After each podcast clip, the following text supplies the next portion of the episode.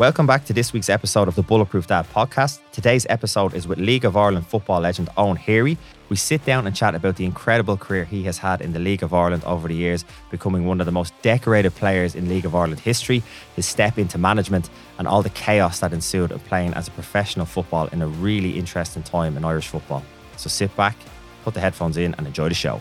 The Bulletproof Dad podcast is sponsored by M50 Skip Hire. They're a local business that specialise in skip hire, but also commercial bins. So if you're involved in a small Irish business, practice to preach, look out for the small Irish businesses and get them to do your bins.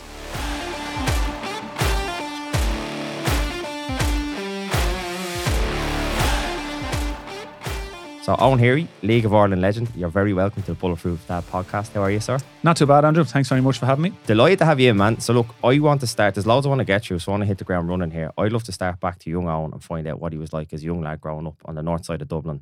He takes back there to begin with? God, uh, yeah, I suppose I um, grew up in Finglas um, and then moved to Cabra for a while. So Yeah. moved to Cabra when I was probably about eight, nine years of age. Shy lad, always had a ball under my arm, always out wanting to play football. Didn't join a, a team till I was probably 12, 13 years of age. And that was because a mate of mine, his dad, had set up a team up in up in uh, the Bogies up in Cabra Okay. called um, St. Brendan's. Right, was okay, at the yeah, time. yeah. Uh, and we went and played for them. And then I went on to Banno, went to play for Rivermount for a little bit, half a season. And I was obviously centre forward. Okay, yeah, that's you Play- start off, yeah. Yeah, centre forward. And then uh, I, you know, put back into defence then as, as my career progressed. And maybe it was the case because I wasn't scoring enough goals. so Fair enough, back yeah, there. yeah, yeah. But um, but yeah, so young, shy, young fella, ball under my arm all the time, and then always wanting to play football. And was that just was that what was everyone out on the streets just kicking a ball at the time, or was it was it in your family's DNA, or was it just playing with friends? How did it kind of Yeah, where do you think so- the influence came from? I mean, I, I was palling around where there was 20 lads and 20 girls at the time. About 40 of us all palled around together back then. And we had a five-side pitch in the Nard Estate. And every day you'd have roads playing against roads Yeah, or yeah. picking teams. And the games would go on to be 10 all. Next minute it'd be next goal to win or that goal to go in. Oh, you have to win by two. Whoever on the, the football, yeah. Exactly. And it- it'll be going on all day. And, you know, that was back then, I suppose that was the thing. You were always playing either pats, uh, posts, or football on the Right. pitch, or even, um, I don't remember, there- there'll be tennis courts and be playing boxes, you know, or trying to hit the crossbar, all that sort of thing. So it sort of progressed through then. Uh, and I was always playing them with the older lads. I was probably the youngest one, so Okay, a lot of them yeah. were a couple of years older than me. We played five sides and seven aside in the in the bogies. They used to run as well. So it was always a, a good upbringing. I do remember um, now you say about the, being young and playing football that I was going up to play a match and I was a li- little bit late for the match I thought and I was in that mood where I was like "Ah, I'm not going to go up I was walking up on my own I ended up coming home and my ma said to me well, what are you doing she said "Ah," I said I'll just leave I won't bother going up she threw me into the back of the car grabbed me brought me straight back up and that was probably a defining moment because yeah. I think if I didn't go up I would have just sat at home and not gone up the following week or up the train yeah, yeah. like that so uh, I suppose in a way my ma dragging me back up and get me It's back on the interesting, like the uh, the influences you have. Like, and what age bracket would you have been then? I was probably probably 13, 14 at the time. Yeah, yeah. you know, yeah. uh, young enough to, as I say, you're going up to play a match, your bag's over your shoulder, and you feel that little bit intimidated that you're late, that someone might say something to you. yeah, yeah. It's a case, oh, I won't, I'll leave it. I'll pretend I'm not well or I missed it or whatever it was.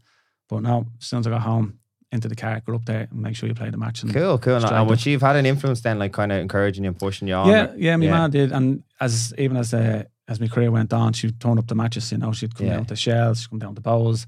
A lot of the, the supporters would know her down there because Yeah. with them, and I, I could tell you stories from going traveling away where she said she wasn't going and she was turned up on the flights and. But uh, yeah, so I had to say it was That's a whole other out of pressure, oh, yeah, I, yeah. I, I tell you about them. There's some good stories, but um, no, but as I said, I always encouraged by my family to play football. My dad used to play with, with Columbians out here, uh, sorry, out in Coolock, and Yeah, yeah. he'd bring me out. And one of the days, again, they were short players. This is a senior league, men's league. He played with Columbus while living in Cabra still. Yeah, and uh, I was only, as I said, I was only 13 probably at the time, and uh, it was they were men. And they were short a player. And one fella said, Look, will you just jump on there? And I'm like, Oh, no boots or nothing. And he gave me a size 11 football boots. I was like a clown running around. But as I said, they threw me into those games. And because you're playing against physically stronger yeah. people, you know, you were getting smacks left, right, and centre, but I was a lot quicker. So Yeah, made up for it one way. it Yeah, as it was well, always yeah. my dad said, Look, just make sure you pass the ball and run as quick as you can so you don't get kicked. Don't give him time yeah, to smash it, exactly. yeah. But um, but yeah, so I was always encouraged uh, to play football, like you know. And then going from there, like playing schoolboy, the transition then into senior, can you remember that? Can you talk us through that? Because obviously you're growing, you're getting through the years. You obviously you must decide discover at some point. I have a bit of a talent here. I'm, getting good at this. No, like, I'll be honest. No, he was. Uh, as I said, I was playing then for Donard State. Uh, they started up a team, but again, they were a men's team, Mm. you know, and I was 15 at the time, 15 years of age, and we were playing, you know, and we were doing all right against senior players. And over the 15 acres in the park, you're talking about 40 teams that turn up every Sunday and Saturday to play games. And, you know, you don't know who you're playing to that day. And you'd go out and you'd play the games. And after, they'd be down the pub. And obviously, I was too young to drink. I'd be down there having a seven up while all these old lads are, are drinking away. a few people sniggering at that. Listen, Probably, yeah. yeah. Uh, but um, but no, that, that was sort of into that was into the I suppose senior football is in men's football. yeah, yeah. You know, I said I, I played schoolboy for a little bit, um, and then into more into senior football. at- Because at that, that's a like that's a big melting pot, really. When you think about it, like that, probably wouldn't be encouraged these days. You know, to throw a fifteen year old into a men's game. You know, so like it's definitely make or break for someone Yeah. at that age. and- you know, and that's why you know you look and you laugh at when people say, "Oh no, they're too young to play 16s under 18s," Yeah. and I'm like, well, "16, I was playing League of Ireland." yeah, yeah. You know, against men who are football back then was a lot more physical, a lot Yeah. more. They'd get away with certain, Yeah, well, we might, stuff. Like, I'd love to talk about that and kind of how you've seen the game Mm. evolve over the years. Because um, your first step to senior football was Kilkenny, was that right? It was, yeah. Yeah. so Uh, what age bracket were you there when you signed for them? I was 16. yeah, Um, John Cleary, uh, who played for Dundalk, he scored a cup final actually for Dundalk. Um, the winner, should I say, for the cup final for Dundalk a long time ago. But he was doing a little coaching course, Mm. and he came to Ayr State and said, "Look, just get a few lads. We go over to the polo grounds to Phoenix Park, put a match on, I'll put a coaching session on for you." And there we were playing away, and uh, he seen me and another fella, Eamon George, and he he said, "Look, do you want to join CIE Ranch?"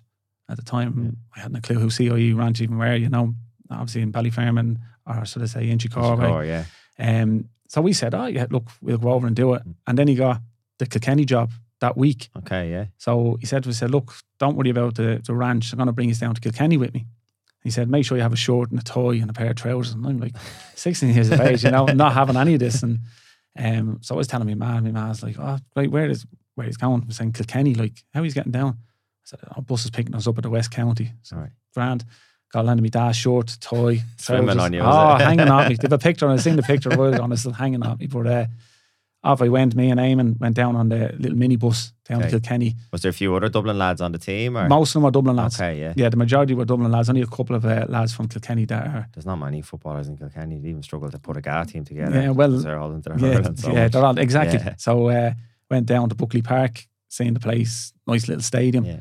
Um, but a real eye opener for me, like you know, big time. I said you had senior players like uh, John Rayner. Now John Rayner was a big fella, like as in you know, width wise, big. Yeah. Couldn't get the ball on him. Physically, physically strong. You know, um, you you John Cleary himself who played, who put a gum shield in when he was Okay, playing. Like, you right, know, yeah. like, what's going on here? You're going to war there. yeah, like, Jimmy, yeah. Jimmy Donnelly who'd take his teeth out. You know, with false teeth. And I'm sitting there and I'm like, oh God, what's going on here? Yeah. Austin Brady, Captain Caveman, they called him.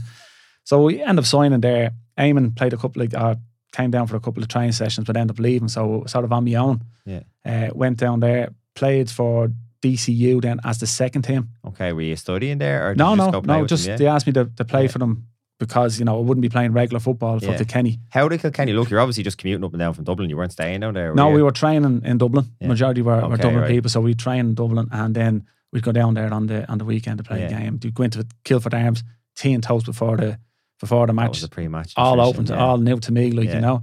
And then uh, I remember John Cleary coming up to me, handing me thirty pound after the match, and I'm like, "What's that for?" He said, "That's for your travelling expenses and coming down." And Right. I was like, "Getting paid to play football." Deadly, yeah. You know, thirty pound. Yeah. You mightn't think it's a lot, but yeah. for the Back then, sixteen year old, 16 year old, yeah. someone giving you money to come down and kick a ball about. Whereas when you were a schoolboy, you're paying to, yeah, to yeah. play Well, football. that's that was every 16 year old's dream. Yeah, Wasn't it? I know it was mine. You know, to, to yeah, that exactly. And we played Cardiff that year.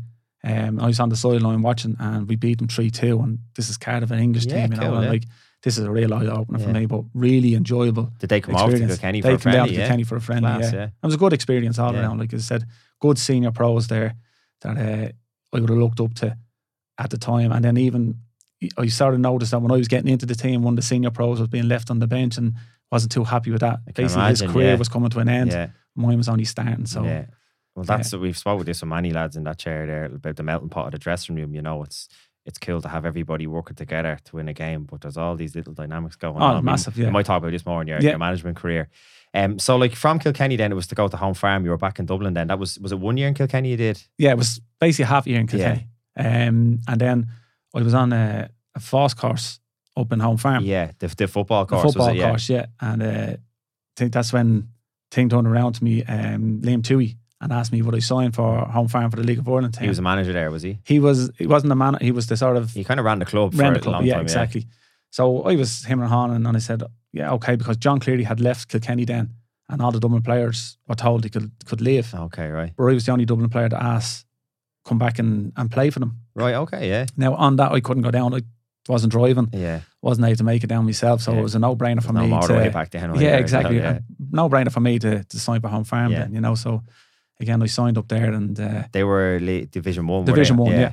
yeah. Was that where Kilkenny were as well at the Yeah. time? Yeah, yeah. So Yeah. that's obviously where they see me playing. yeah. Was playing against the likes of Home Farm and, And And how? So you're 17 then at this stage, yeah, and you've signed for home just farm. yeah, Yeah. just going And how does that look like then? Are you you're still living at home as a part time footballer? What's yeah, it's part time like? Yeah. football. Uh, train Tuesday, Thursday, Yeah. play a match on a Sunday. We were playing at the time, so part time football. I had a, a little job then as well, so which was grand. So I was, Yeah. I was getting a bit few quid for work, and I was getting a few quid for playing football. Did it clash or were they always separate? No, it was- Do you know what? Even if work clashed back then, I would have picked football. yeah, Do you know? So if someone told me, "Oh no, you're staying to six," and my training was at six, I'd have been, "No, look, I'm going training." yeah, It was always more football orientated than work orientated. Yeah. I suppose the fact that I'm living at home and you know having Yeah, mum definitely, and yeah. dad there, not having to pay any bills. that and helps. Like that. eh? Yeah, definitely does at that age. You know, yes. where, where like uh, ignorance is bliss sometimes. at Exactly. that Yeah. age. Yeah. But when you were at like when you got that, go back to that Kilkenny incident when you got handed the thirty quid or whatever, could you see yourself thinking, "Fuck, I can make a make a living out No, of this"? Or no, was it just that was just, just- a nice thing Just to nice. happen? Yeah. It's just like there you go, and I'm like, oh, this is great. Like you know, Yeah. not expecting it, and then you, you know you're telling me, man, look, I'm at to getting thirty pound for going down to Playing football. yeah, yeah, for kicking the ball around, and sometimes I wasn't even playing. yeah, you know, and they're giving you that. And it was nice. And, you know, you see the fellas then getting their few quid and you're like, it's, you know, it's Yeah. great. But um, it would have been no t- inkling into saying, oh, I'll make a career out of this and I'll have money every week. And no, none of that, Yeah. like at that, at that age. Just wanted to play football. That's kind of rare because, like you know, most people you speak to, the, the, the, there's kind of standard pathway for most footballers in Dublin where it's kind of you go, you play in the DDSL league, and, and most of them kind of all play against each other. It's just kind of same clubs most Yeah. kids grow up with. Whereas like you've you've basically come off the streets there, nearly, haven't you? Into straight into senior football. Yeah, I wasn't. and into yeah, professional I- football. I like, wasn't, yeah, it's, a- it's um, not your conventional route. Like, no, and I wasn't into watching football games. yeah, Like I wouldn't be one to sit there on a Saturday and watch, you know, if there's a match on the telly and things like that. I'm still not like that, you know. I, yeah, I just wanted to go out, kick a ball around, just enjoyed that part Yeah. of it. I said I came into football late, so more street football, as you said, and then into senior football straight away. But as in not into oh, oh, you know, I'll, I'll get to England or I'll get Yeah. a few quid for this or I Would you've had any friends or people you knew in school or growing up that maybe went across who were who were doing that sort of thing? Like, Probably not. No, not at the time. Like, I, well, in school, I mean, the, the Brogans were in my school, and I remember um, being in, in as in the Dublin footballers. yeah, the Dublin footballers, and you know, it was uh, Partridge, Richie Partridge was in. Oh, very he was good. probably yeah, younger yeah, than me yeah. now, uh, a but footballer as well. Yeah, I said, I remember in the likes of Declan's, I was playing football, hurling, Gaelic, the whole lot. And um, this teacher came in, he only actually joined the school and he, he said, he came out to me, he said, look, either pick football or hurling. Yeah. Or sorry, football or Gaelic. And if you pick football, you won't play sport in the school again. serious. And, yeah, I, and I was like, hold on a minute. That's so I end up picking football. staunch GA man. So was yeah, he? Yeah, I end up picking Yeah. football for it, like, you know. Yeah. I told the, the, the football teacher and he's like, I'm not having that. So he had a, a Barney over it. Because it was an English sport. Because it was. No, I just It's think he was so much into Yeah. into Gaelic. Whereas, I, you know, sometimes football and Gaelic clashed in school Yeah. where there'd be a match on here and there'd be a match on there, and he wanted me to play Gaelic, and I'd be picking the football. Like, and you know, if you forget your gear, you're going home to collect your gear and coming back. And it was, I was only, uh, I'd say, 10, 15 years later, the same teacher asked me for my jersey. Serious, yeah, that's so, uh, nice. Yeah, yeah, So, that's, as I said, it's just at that time I can understand why yeah. he was doing it. But Yeah, I it was- think I think a few people have referenced similar. I know I remember Johnny Giles. I think he was Mm. obviously his he's gone but way back, but he was the same thing. He got an awful lot of stick from teachers in school and stuff for Yeah. play, playing the English game as it was called back then. Like you know, Yeah. so Now, in fairness, uh, John Caffrey was my teacher as Yeah. well, so uh, ex Dublin, Right. uh, but, and very encouraging. I still seeing him. No, he only reti- he retired um, from school only a couple of years ago, but uh, still seeing him and he, you know, you could have made it as a guard player. I'm like, no, but I enjoyed it. The yeah, football yeah. side. This it. is actually very similar chat with Dinny Corcoran, the same thing, Yeah. who you know quite well. We might get into it a little bit as well. yeah, Because he had he had a call from Dublin at one stage when he was playing, and he was like, "No, I just prefer football so much more. I just want to focus yeah. on And that." as as a schoolboy as well, I say just let kids play whatever they want They to want, play. And it, I played in Croker twice from schoolboys, and Yeah. you know, like I just enjoyed playing sport. Playing, yeah, yeah. And Not being in a classroom. yeah, and then and someone, as I said, it wasn't probably academic, but it was more sport orientated. Even though I looked back on one of my reports and said, "Owen is too robust in in PE." And I'm like, "What's that about?" But uh, like I said, it's just I think encourage kids to play as many sports as they Yeah. want and just let them make their own decisions. funny you kind of basically made a career out of that. Then. yeah, exactly. Yeah, exactly. So you're a couple of years at home farm. Can you talk us through what that experience was like? Because that probably nurtured you. That's your your late teens going into your early twenties. You were was it three or four years there? Oh, it was four years there. Yeah. Um, starting out again, we'd uh, we'd a decent decent team for the first division. Yeah. You know, we, Liam Kelly was there, John Kelly, uh, Steve McGuinness. Like you know, we, we had a half decent team. Um, and I remember we were we won the, the sorry the Shield. We played Cobh in, the, in a two legged Shield game. Mm. It's actually the last time the Shield was was played. I scored from the halfway line on home farm. You know, and on the home farm. pitch there. on the home farm played, pitch. Yeah, yeah. Yeah, so, you know, and we were, uh, we I think we won the, the first game 2 0. Then we went down to Cobh and, and we beat them down there and we lifted the shield. And I was Yeah, captain and I was delighted, like, you know. What age were you as captain? Oh, I was, I think I was made captain probably when I was about 18. Steve McGuinness was captain for a while and then uh, I was made captain then after that. Like, so that's very like that's fairly senior young. team, very Yeah, young to be captain. Very yeah. young. And we had Everton on our, on Yeah, our it was J, home so- farm Everton, yeah, it? home, well, yeah. I was home farm first Yeah. and then home farm Everton. Yeah. We actually played home farm in an FAI Cup game. The first time the two teams had ever met. So Oh, they were farm. separate, were they? Right. Yeah, Okay. so yeah. that's what it was started at home farm Yeah. first, and then Everton came in, put Yeah. money in. I remember Liam Toohey saying this is going to be the club to play for in the years to come. yeah. We're going to build new stadium. We're getting this in. We're getting that in. Following year, we John Cody signed for us, Peter Eccles signed for us, like really top quality Yeah. players. Uh, Dermot was managing as well, uh, and a bit more money in the club. Did he make you captain, Dermot Keely? Because he's Dermot a legend did, yeah, himself like, yeah, in the league. Dermot yeah. did. Uh, Martin Bailey was was manager at one stage, and he went. Then Dermot came in, um, and again Dermot brought some quality players in with him. Yeah. You know, we we got promoted that year in the league in the playoff relegation playoff. We were two 0 up at home, and uh, we said, "Oh yeah, we should easily beat these at Lone." All of a sudden, then we were heading down, and Steve McGuinness had bottles of champagne in the in the bag, the whole lot. You know, this is going to be easy. game, Yeah. 20 minutes into the game, we're 2 0 down. And we were like, oh, what's going on here? But we end up drawing the game and winning on penalties.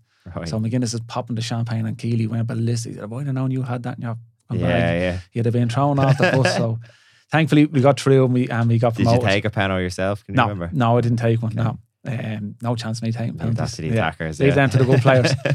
Uh, and the following year, then we end up playing Premier Football, but got relegated. Okay. You know, now we had a decent team on paper, yeah. but unfortunately got relegated. Was there a big like?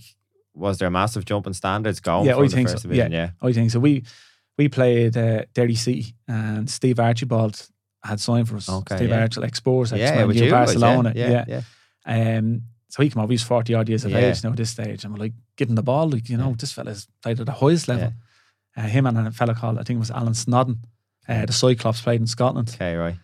So like that, every time we got the ball, give it to him. But we were playing Derry City. Now, Yeah. Derry City were going for the treble. They were top of the table Okay. they absolutely battered us. Battered us. They beat us 3 0 or something on, on the day. Um, half time in the match in the dressing room, next minute, Keely, Stephen, off you come, you know? And so Steve McGuinness is taking his top off, and Keely looks at him, What the fuck are you doing? He's like, Oh, just you told me to grab, not you, Archibald, you, get So your gear The big star, get basically. the out of here, yeah. like, and threw him out at half time. Told him to get the plane home. To fly home, did he? Yeah. told him, get the Yeah. plane home, get the boat, get up, gone Right. half time, and I said, I don't think anyone ever spoke to Steve Archibald like that in his life. Yeah, yeah. Jesus So, Christ, uh, yeah. Real eye opener because Yeah. Dermot, Dermot was like that. You know, he said it the way it was. Great man manager, great you know tactics manager, uh, tactics as manager. He was very very good. What at do you think wound them up so much? Was it the lack of a work ethic, maybe? That's or, yeah. exactly it. You Yeah. know, you're getting paid well. You should be doing a job, like Yeah. you know. And Dermot was one of these that he knew how to get the best out of me as well. Like Okay. he he'd uh, he knew what buttons to press to Yeah. wind me up to get me, you know, fuming to going into matches. Like we Yeah. played uh, played Rosenborg and Rosenborg were, were beating. There was a man Soros and I was marking, destroyed me. Like you know. This is a home farm you're no, playing? this is later on Okay, in my yeah, career. Yeah. And uh, after the match or the, the following leg, we were playing over in Norway, and Dermot goes to me, ah, so Sorensen's out. He's pushing a pram down and down the town, has the kid in it because he said it's going to be a handy match tonight and all this. And he had me feeling before the game that when I went there, I kicked lumps out Yeah. uh, Sorensen. I'm absolutely bad. We ended up drawing the game one all over there. And I'm sure Which he's looking saying, result, yeah. "What's what's this fella doing, kicking lumps out of me all the time?" but it's just Dermot's Yeah, yeah, way, like, and he was like that at home farm. He knew exactly how to get players working hard He, to do the. he took you to. Shels then, did he? he, he or did you go to Shels first? No, he he went to Shels and he took um, Damien Maher, Stephen Gifford, and um, Graham Doyleborough. Didn't ask me to go to, to Shels.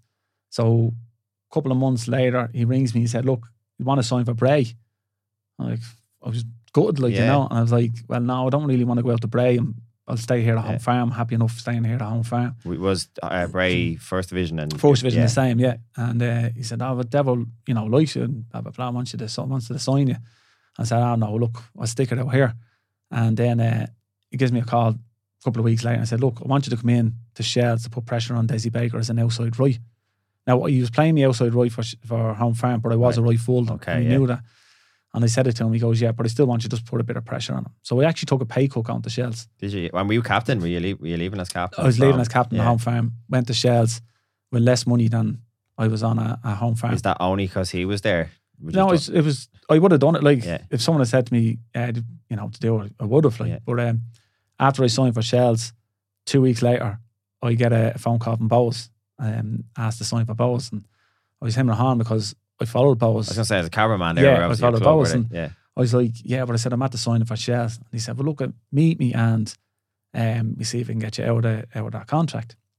So he goes to me, meet me down in the Bohemian pub down on the corner in Fisbury, Yeah. and back then no mobile phones, nothing Yeah, like that. Yeah, you could have a chat. yeah. So I said, uh, okay, I'll meet you down there. So sitting in the bar and waiting around, this fellow walks by me. How are you? I said, how are you? Off he went, sitting there, hour. No, no one turned up.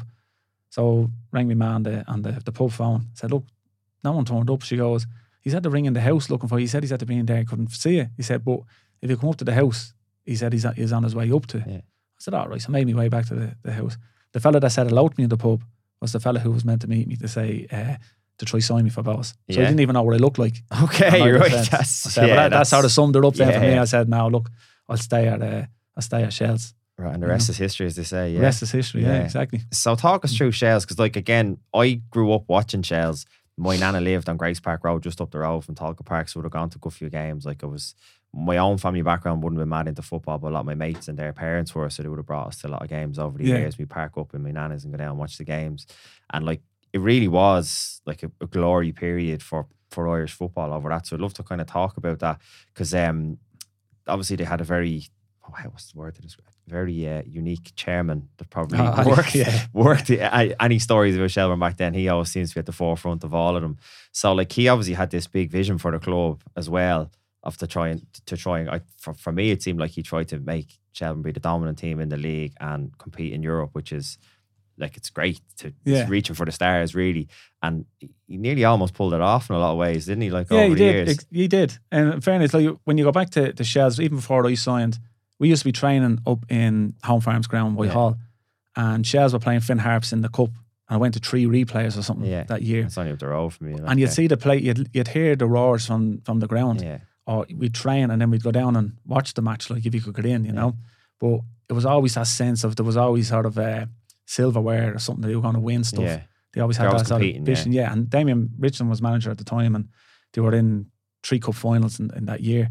But um, he actually, I played for Shels in a friendly before that against Sheffield Wednesday. Damien was was manager, Yeah. like you know, Were they coming over for pre season or is that how it was? pre-season. Yeah. so playing that as a guest appearance. Never thought I was gonna go back to Shels, and but like you said, when when I went down, and Dermot was manager, you had, you had Pat Fenlon there, like you had, you had Pat Scully, Tony McCarthy, the Bakers, Yeah, yeah. you All know, big names, yeah. Stephen Geoghegan, yeah. Uh, Deco Geoghegan. So you had really had some good quality players there. Greg Costello, uh, you know, Brian Flood. Like so, when I was going into it, you, you're looking, you're saying, "Great, am I good enough?" To, What year, what, 22, 23, this sort of I was you? just, I was twenty. I was just going twenty two. Yeah, okay, yeah. yeah. I was just You're turned still a young 22, fella, yeah. Like, yeah. Um, and the reason I'll, I'll tell you why I know remember the age well is that when we in pre-season training that when I seen these players and yeah, next minute you're getting your gear handed to you, you know, here's your tracksuit, here's your your training gear, here's your jocks for Yeah. For training, your jocks for matches, like and it's all professional washed, setup, yeah. all done for your kit man. Takes your boots off you, clean your boots, having them there on the on your match day. And this was completely new to me. Yeah, I'm like, guys, no, I'll, I'll bring me boots home. It's all right. I'll clean them myself. bad, yeah. yeah, yeah. And he's like, no, and he, he was getting paid to do that. Yeah. So he's, you know, he's looking after the players. Yeah. Everything was looked after. Um, so we were in the in training and things like that. And I was, when I was training, as I said, it was a bit more robust than, than most. So even in training, I trained the way I played. And some of them players couldn't believe it. They're like, "Jeez, this fella's 100 miles an hour here, like, you know, relaxing. I'm like, no, this is Fair it. play, yeah. But Keely used to say to us, say, look, if you're doing running or that, you run as hard as you can. Don't mind the senior players telling you slow down because you'll always get that from senior players. yeah. Slow down, put the reins on because they don't want So to do he kind of seen in you the kind of standard setter. I I think Yeah. he, he sort of done it to everyone that was Yeah. well, you know, you just don't wait on them. He'd Yeah. call me and Richie Baker aside and said, Don't be waiting on them to, to catch up with you. You just go, just leave them. Like so it was all that. And you know, we've good professionals there. Nutsy is a good professional and so on. So we they were always encouraging you to do the certain things right. And when you went to Shels, then were you? What did that look like in terms of contracts? Did you go on a full time contract then? Were No. you have to give up the day job, or were you still? No, I was part time. two? Yeah, I was part time then. So I actually got a job in uh, in Hickey's because they were trying over in Harold's Cross. Yeah. So I said I got a job in Hickey's uh, Fabrics, the warehouse side of it down in Park A Street. So we were trying over in Harold's Cross, and I was there for a couple of years, and all of a sudden, then they start training up in up in Swords, up in uh, the Sports Link. Okay, yeah, So it was a matter of like now, and I wasn't driving. yeah. So I was like, wrong I side had to there, get, I'd get a taxi up if Yeah. I had to, or I'd get picked up. Nutsy used to pick me up, wherever it was. But then I said, you know what, I got a job up there, so I got a job in Fifes. Up in Okay, yeah, just up the road. So- yeah, yeah. again, I said, right, if everything was based around football. Yeah. So went to Fifes. That way it was easy. Getting to train, and Tony McCarthy would pick me up, Yeah. Bring me to Good training. swordsman, a lot Exactly, of yeah, the so, well. yeah. Yeah, So there was there was I was always looked after in Yeah. terms of players or you know picking me up and helping me get to training. And so but on. football was the priority. Like, yeah, you without were. doubt, yeah, yeah. everything work was always Yeah. based around football. that was just to fund your football, really. exactly yeah. you know the jobs jobs are great but Yeah. as i said football was the was the number one thing for me and no matter what happened it was always i'm going to do this i want to play football So that was just that was ninety eight. You went to Shelbourne. 98, right? yeah. Then when did you like you kind of really because you're there for the good to nine years? When did you really establish yourself as one of the, the main players there? Well- did it take a year or two? Because obviously you're going into one of the best teams in the country. yeah it took well the first Damon's first few games in the league i think it was the first four games he didn't win a game so there was a crisis meeting yeah, and all the players were in the in the dressing room it was actually the old house at the time the dressing room was so um Was that the one across the road from it? There is one right beside it Okay, so you have the house and then the club Right. so in there that was the, the dressing room was the sit the front room was the dressing room all right. you know. Um, so we're all sitting in there and had a meeting, and people are saying, having a say, and Nutsy stood up and said, "You aren't good enough to play for Shels," and he was talking about myself, Damien Maher, Graham Doyle, and Stephen Gifford. He said, "You know, basically that you aren't good enough to play at this level," yeah. and he sort of had a pop with us and things. And That's in front of the whole team. Front of the Everybody team, there yeah. watching. Yeah, and you're 22, 23. I was twenty this. one at this stage, Yeah, yeah. and Dermot said, "Have you something to save yourselves?" And the lads, "Oh no." And I said, "Yeah." I said, "I'll prove you wrong." Hmm. You know, I said, "I think I am good enough for this team," and had a sort of pop back at him. So uh, after that, three lads had gone. I got into the team, uh, and the day after my birthday, we played Derry, and I scored a winner from about thirty five yards Right, out, yeah, and it was Dermot Keely's first win for Shels. yeah. So you know, I sort of now Greg Costello missed the penalty that day, and they missed the penalty, but um, it sort of gave me that big moment. big moment, yeah. yeah, yeah. but even playing in Tolka, then I was we're down the corner. I gave away a, a stupid free kick. Uh, th- This always plays in my mind. I gave away a stupid free kick when we were attacking, and I remember a Shels fan in the corner, and he's he's giving out to me, giving away free kicks. You're bleeding this. You're not good enough. Blah blah blah. And in my head, I said, I'm going to prove him wrong. Yeah. And to this day, I always say it was Johnny Watson that was he was the kit man. Right. Now uh, Shels, and he keeps denying it. But, uh, you think it was him trying I'm to get sure you it was going, him. Yeah. I'm sure it was him. But uh, How are you? Just a quick reminder that this podcast is sponsored by M50 Skips. So if you're doing a spring clean at home at the moment, make sure you give them a shout. They're a local business based in Santry. Give them a shout, mention the Bulletproof Dad podcast, and they'll give you a 10% discount on your next skip hire. after that, like I established myself in the team. Then you know, I'd go in, I'd, I'd play the matches. Me and Richie Baker had a great connection. Yeah. You know, uh, on the right hand side of the pitch, Desi Baker again. You know, De- Stephen Geoghegan link up play was always a pleasure playing with him. And then after the match, we'd all go in into the bar, have a few drinks, the fans and everything. And the, the fans will tell you exactly what they thought. Like Yeah. you know, you were good or you were crap or whatever it was. Yeah, like that doesn't. That, that, that, I can't imagine that happening these days. No, like, that's you know, that's the yeah. thing. well the players don't even go into the in for the drink with fans Yeah. after. You know, it's completely different. But at the time, you know, you always had that sense, and it was good, and you'd had a great rapport with the with the fans. yeah, no, there's something and pure so about it, like, yeah, isn't yeah. there? Yeah, And again, then I started getting into the team. A few senior players probably weren't happy I was taking their positions. that's but that's football. yeah. You know, and then at the end of that year, I think we finished third, and Dermot had to clear out. We got rid of a few senior players, brought in some good, uh, good professional players like Paul Doolin come in. To me, Uh, yeah, yeah. best professional, you know, that I would have would have played. What with. age would he have been when he come in? Like He's probably hitting his thirties Yeah. when he came in. Okay. Um, so and I well ended, established experience. well established, and I, I, I round on him as well. And I remember at the end of the season when we finished third, like he turned around to me and said, oh, "You had a good season." He said, "But now can you have a better season next year and the year after and the year after and the year after?" And he said, "Not just live on your one season that you just Yeah. had." Like so, he was uh, in terms of grounding you. He in. knew how yeah, to it's do great it. to have those Yeah. people around you. Like yeah, yeah, yeah, and then uh, as as time went on, I remember just uh, we were going out to play a match. Don't know who we were playing against, and uh, I think Pat Scully was injured or suspended, and uh, Dermot hands me the captain's armband and said, "Right, you're captain today." And I was like, "What? No, this is Nutsy's in the team. yeah, yeah. Dooley's in the team. Like All Tony these- McCarthy, and these are all Geiger, five, five, six, seven years older than you. unbelievable. Yeah, experienced, a lot of really experienced who've won uh, leagues and cups Yeah. and things like that. And he, uh, he had faith in me to do it. Like so, Yeah. I went down and again, it, it's like someone's had to give you, you know, I don't know, the pot of gold. How long was that since that crisis meeting? How far along later was that? Was a year down the Probably line? a year down the line, yeah. So Probably- in that moment, the three lads who were called out kind of disappeared into the were wilderness, gone, yeah. and you became captain. And I, That's I kept going, yeah, isn't it? yeah, Yeah, And uh, as I said, I never looked back then after Yeah. that. Like you know, it was it was great. I only thought it was going to be for the one game, yeah.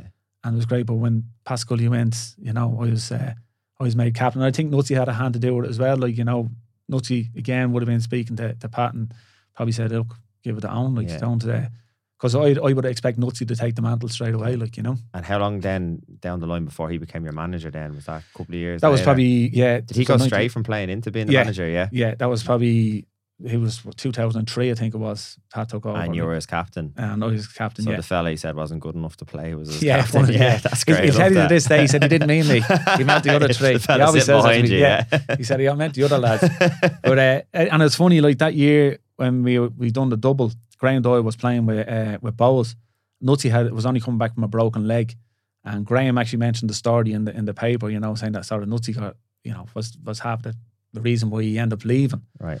And uh, we played Bohs in the cup final, and he was giving a bit of stick to Nutsy in the paper, and Nutsy came back with a broken leg and ended up scoring the winner in the cup Right, final. there so you go, like, yeah. yeah, it was a bit. Yeah, but look, these Mm. I think people who aren't involved in football and sport don't sometimes maybe don't get that. It sounds quite harsh, but that's just the melting pot Yeah, of I- football, and you, you didn't have to leave. Like again, Yeah, I- I look back now. done. You know, Yeah, I, I look back now and I can understand where Pat was coming from. Yeah. It was like you, you've done the hard work to get the Shels, Mm. But then when you get the Shels, you just stop yeah, instead of saying no. The harder work is to stay Yeah, at Shels at the time. yeah. Yeah, and I, I you can understand. Look, it's only now when you look back and say, right, I can understand what he what he meant by it, Yeah. and the reason behind what he was saying. Like you know, our training must have been the standard was dropped down. Mm. We've drawn four games, and it's not like Shels. Like But your job brief every year was win the league and win the cup. Well, that's it. That's- much? that was the that's the standard expected, that you know you're expected to at least challenge for the league or to win the cup or to you know to be up there Europe every year like so Mm. it's a lot different than uh, than being a home farm and you ha- you half expected to oh if we get if we get promoted it'd be great yeah. if we have a good cup run it'd be great like, and you know. like just going over that that those air that that era of dominance at Chelsea. So like you, you get established into the team, you're the captain of the team. Then I'd imagine then you're you're full time pro at that stage. Then does like a bigger, more secure contract come along to allow you to then focus on your football properly. Yeah. So Darren McKeely met me and he said uh, he wanted me. He was the club were going full time. and He wanted me to go full time. And Darren, in fairness to him, as I said, I took pay cut when I went to Shels. Yeah. So he sort of rewarded me then. knew you were yeah, due. yeah, Yeah, he knew, and he he tell you to this day he paid for me kitchen and everything, like you know. um, but uh, as I said at the time, he said to me, "Do you want to go full time?" And as I said, work wasn't the be all and end all. you to were me. only just doing it. I know keep he's you saying, going, yeah, no problem. And uh, he, he gave me, he looked after me in that sense and signed a three year deal, I think it was at, at that time. And which is huge. Like it's Yeah, unheard of Yeah. back then. Yeah, yeah, and it's and it, and then as I said, you have, you have full time. Now the difference between you know full time and part time, part time because you're used to it, you think full time, ah, it'd be easy. I'll do Yeah. my training in the morning, in the afternoon the day to do what you and I do what I want. You actually you're, you're a lot sort of tired being full time Mm. Because you're not used to the downtime. Yeah. You know, you're sitting there for three, four hours sitting at home saying, Well, what do I do now? Like yeah, so yeah. it's uh well, you hear a lot of players, even over England over the years, have referenced that was yeah, found it hard that downtime. it is. yeah, it is. And it, it's especially when I was more active, like I'd be leaving work at five o'clock, training at seven o'clock, home at ten o'clock, having your dinner at ten o'clock. and straight back into it. Yeah, Then again and the then next day. whereas yeah. now all of a sudden you're training at ten o'clock in the morning, Yeah. you're home. You know, you might train in the afternoon, you might not, and you're just sitting there Yeah. twiddling your thumbs then all Okay. day. What do I do? And uh, just regarding that, like those years, then like you're now fully established. You're the captain of Shelbourne. You obviously see a lot of really good quality players coming in because you go full time. That obviously draws some of the best players around, and some of the players you had like were like you really had like almost like the Harlem Globetrotters of the league.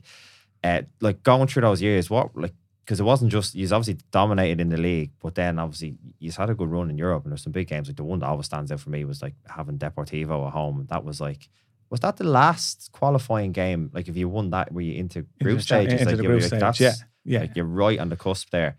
Is that the biggest game that you probably played in? Do you think in your Shelbourne career, or is there other European games that's kind of stood out for you as well? Yeah, no, this, I suppose biggest game in terms of for the club it was because these are big It was in Lansdowne as well, team. wasn't yeah, it? it was a big European team and things like that. I mean, Hajduk Split before that was a massive team. yeah, yeah. But even even the run, like we were 2 0 down They're against Croatia, were they? Yeah, The Croatian team. Yeah, and we were 2 0 down against Reykjavik in the first game. Yeah. Um, and Alan Moore to me made a big difference that year. He played uh, obviously in Premier. He's he's in. Was he from same place as yourself? Is he from? He's from f- uh, Finglas? Finglas, yeah, yeah, He's uh, down the south of Finglas, but again, he made a big difference because you could see the level he played at, yeah. playing for Ireland, playing in the, Premier League in England, Yeah. and so on. And he made a massive difference that year. That he ended up clawing us back into games Yeah. single handedly. Then we go over to, to Croatia and play Hajduk Split. We uh, we lost the game three two over there, but we had a millie up at the end. Right. Big fight between Right. them, ourselves, and I sort of rattled them. So tr- like three two defeat away from home with away goals isn't a bad result, really. No, like, it's not a bad Yeah, result, Yeah, you you, know. take that. Yeah. Yeah. But I think that the row at the end rattled them more than, than ourselves. Like, you Yeah. know, they have a massive stadium over there, but the, the ground is sort of, the stand is a bit away They would from. have expected to wipe the Yeah. floor, just would they? But when they come to Tolka, decent crowd, big crowd, but they're on top of you on the pitch. And it's sort of intimidating. But that keeper, I remember that keeper was pulling off save after save. He was Yeah. unbelievable. And we're like, never going to score here. And then Roger comes up with a cracker of a goal. Like, and It's centre half, yeah. yeah, Yeah. he scores a volley, top corner, Okay, yeah. one nil. And we're saying, right, that's you know, we'll go through on away goals.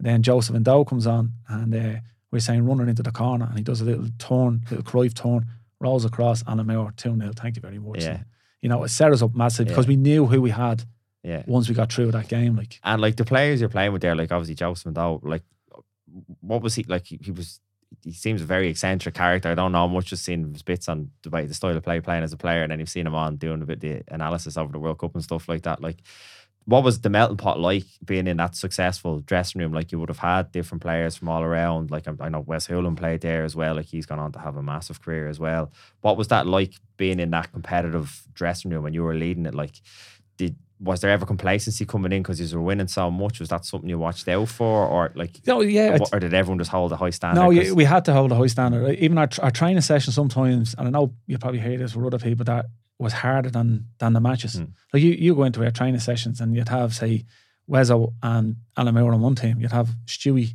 and Joe Ndo on another Mm. team, you know, and you'd have good defenders, good attackers, good centre forwards, Jay Byrne on one side, you know, you'd have Glenn Fitzpatrick on it. yeah, So always high standard. And, you know, if you, if you got beaten 4 0 in a training session, you There'll be more. yeah. There'll be there'll be like um, a lot of our training sessions. There was digging matches in it, and that's not messing. Like there was there was digging matches. There was rows. There was everything. But we, once we left the training pitch, we you know that's it. We shook Yeah, hands. There was never yeah. any ta- uh, taking her on into the dressing room. Then you go. You look at Joseph. You spoke about Joseph Ndo, talented player, couldn't get into the team because you had Jim Crawford, Alan Moore, Wes Hoolahan, Stewie Byrne, all playing in the middle Yeah. of the pack.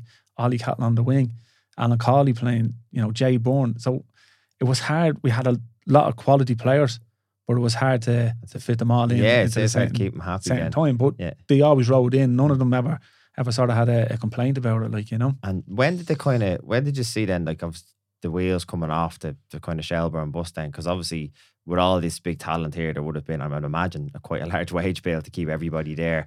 And at that time, that was kind of what 2006, Six, seven. So even the economy around the whole country and the whole world was starting to slow down at that stage. Like so, Irish football seems to replicate when there's money in the economy, it kind of Yeah. replicates into football and vice versa.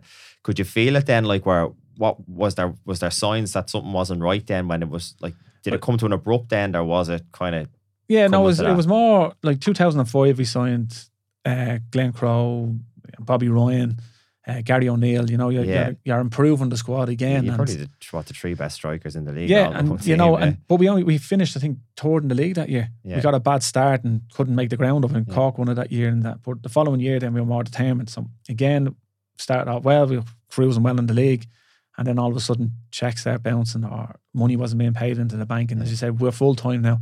This is where work to me is work. yeah, it is. you You're going all in on this. Yeah. Um, so and had you uh, family at this stage? yeah, like, family. yeah. I, I bought my house when I was uh, 21. Yeah. So, you know, you- you're looking and saying, right, you have the you have family, these you have your bills, you have the kids, lunches, kids, food on the table, mortgages, you have everything It's then. not so, just you and your little football. no, it's career, not like, just, it's yeah, I can go back to yeah. my mum's and, and Yeah. stay there. So, you know, 2006, then, as I said, there was money issues, financial issues.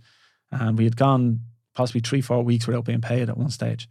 So we had a meeting, and once you're two weeks without being paid, you've broken a player's contract. And are all the players coming to you here? Are you kind of because you're saying you're still Yeah, captain I- the stage? Like, yeah, yeah, They're, they're coming, you know, oh, my checks at the bounce and they're not getting paid this week. And I'd be in the same boat. And, you know, I'd be talking to Pat and say, Pat, look, lads, and he'd be same boat and so on. So I'd meet Ollie constantly, like, and, you know, say, look, can't have this. So what we done then is we decided as a team, we sat together as a team and had a meeting.